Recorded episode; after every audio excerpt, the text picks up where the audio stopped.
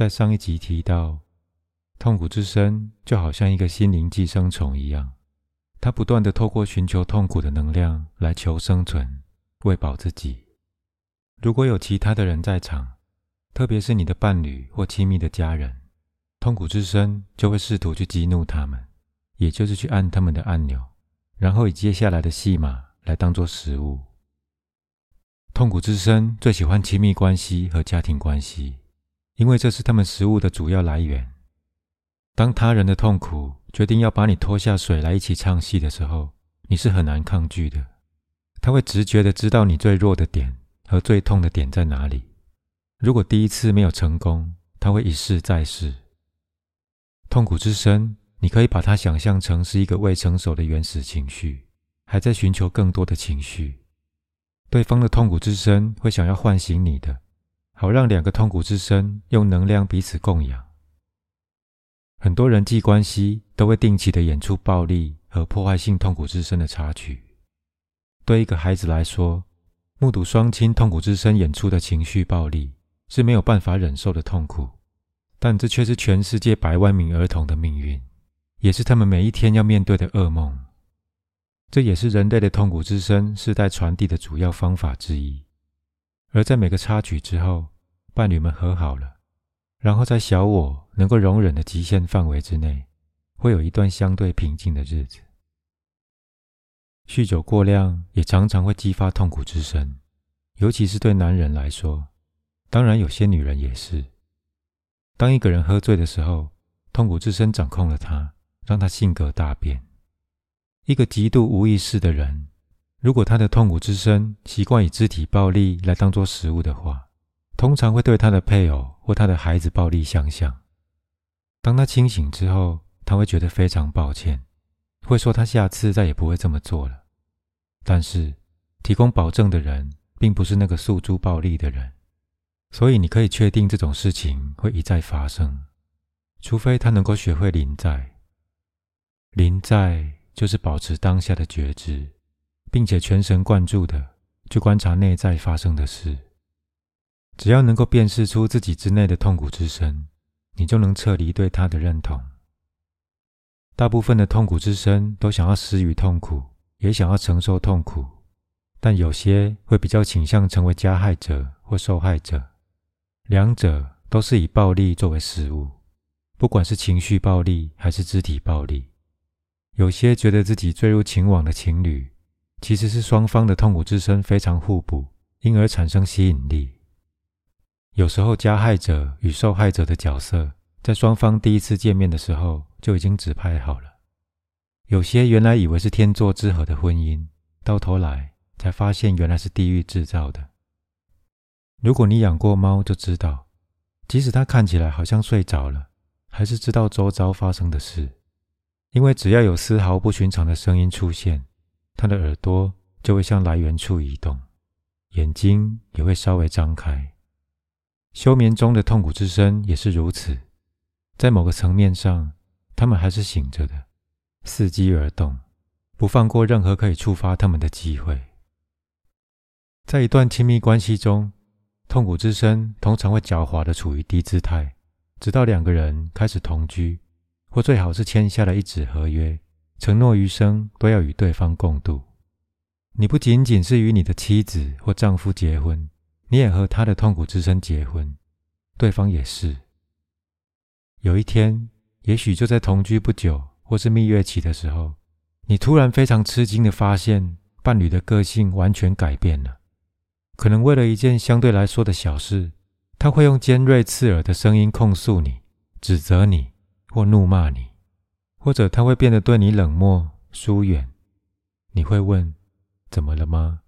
他说：“没事。”但是他身上散发出的强烈敌意能量却在说：“可有事了。”当你看着他的眼睛，他们不再有光彩，好像有一层厚重的帘幕已经落下来。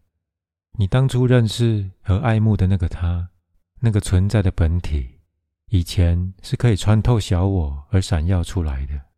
现在就完全看不到了。回视你的是一个完全陌生的人，他的眼中充满仇恨、敌意或愤怒。这时候开口说话的不是你的配偶或伴侣，而是痛苦之声透过他在说话。这个时候，你会怀疑这到底是不是你伴侣的真面目，因为这对你来说如此的陌生。而你是否犯了可怕的错误，竟然选择了对方？当然，他不是对方的真面目，只是暂时接管了痛苦之声。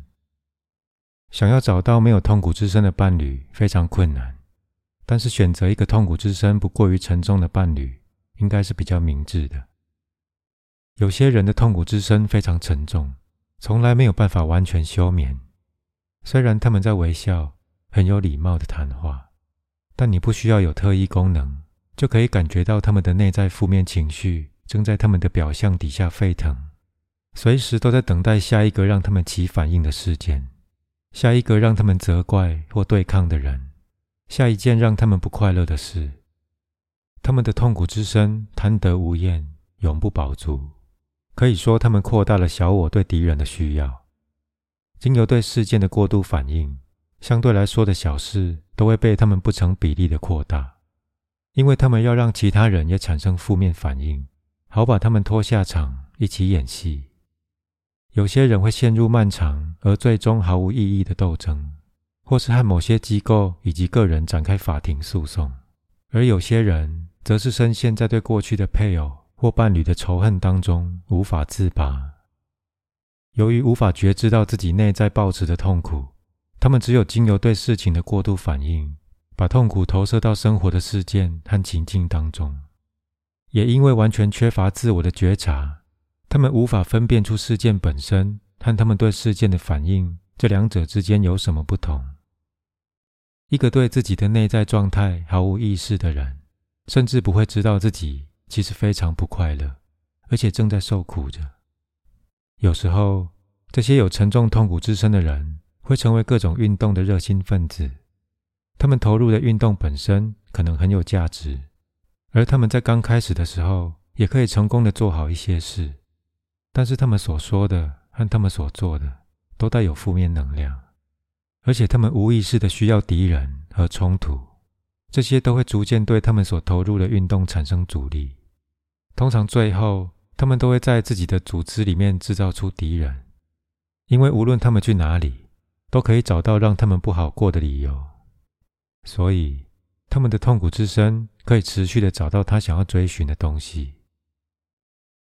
如果你对我们当代的文明不是很熟悉，或者你是从另外一个年代或是其他星球刚刚来到地球的话，有一件事情可能会让你很惊讶：为什么暴力电影会吸引那么多的观众？为什么人愿意花钱去观赏人类如何自相残杀、互相虐待？然后称它为娱乐。为什么暴力电影会吸引那么多观众？这个产业的主要目的就是要助长人类对不幸的瘾头。很显然，喜欢看那些电影的人，是因为他们想要觉得难过。到底人的内在有什么东西是喜欢感觉难过，然后称之为好的呢？当然，就是痛苦之身。整个娱乐界有很大部分都是在圈养它。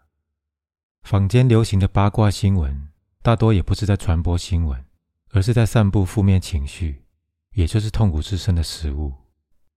我们经常能够看到一个比一个还要大字的标题，在头条上惊声尖叫着，因为他们知道负面情绪比真正的新闻更能够增加销量还有流量。新闻媒体，包括电视新闻，有一个普遍的倾向，以负面消息为生。事情越糟糕，新闻主播越兴奋，而通常这种负面的兴奋是由媒体本身带动的。痛苦之声爱死他了。今天我们先分享到这边，下一集的节目会继续分享原生家庭这个数一数二的人生课题。究竟痛苦之声是如何借由家庭关系来传递与承接痛苦给下一代，并且分享如何唤醒孩子观察的能力。以及你的觉察力。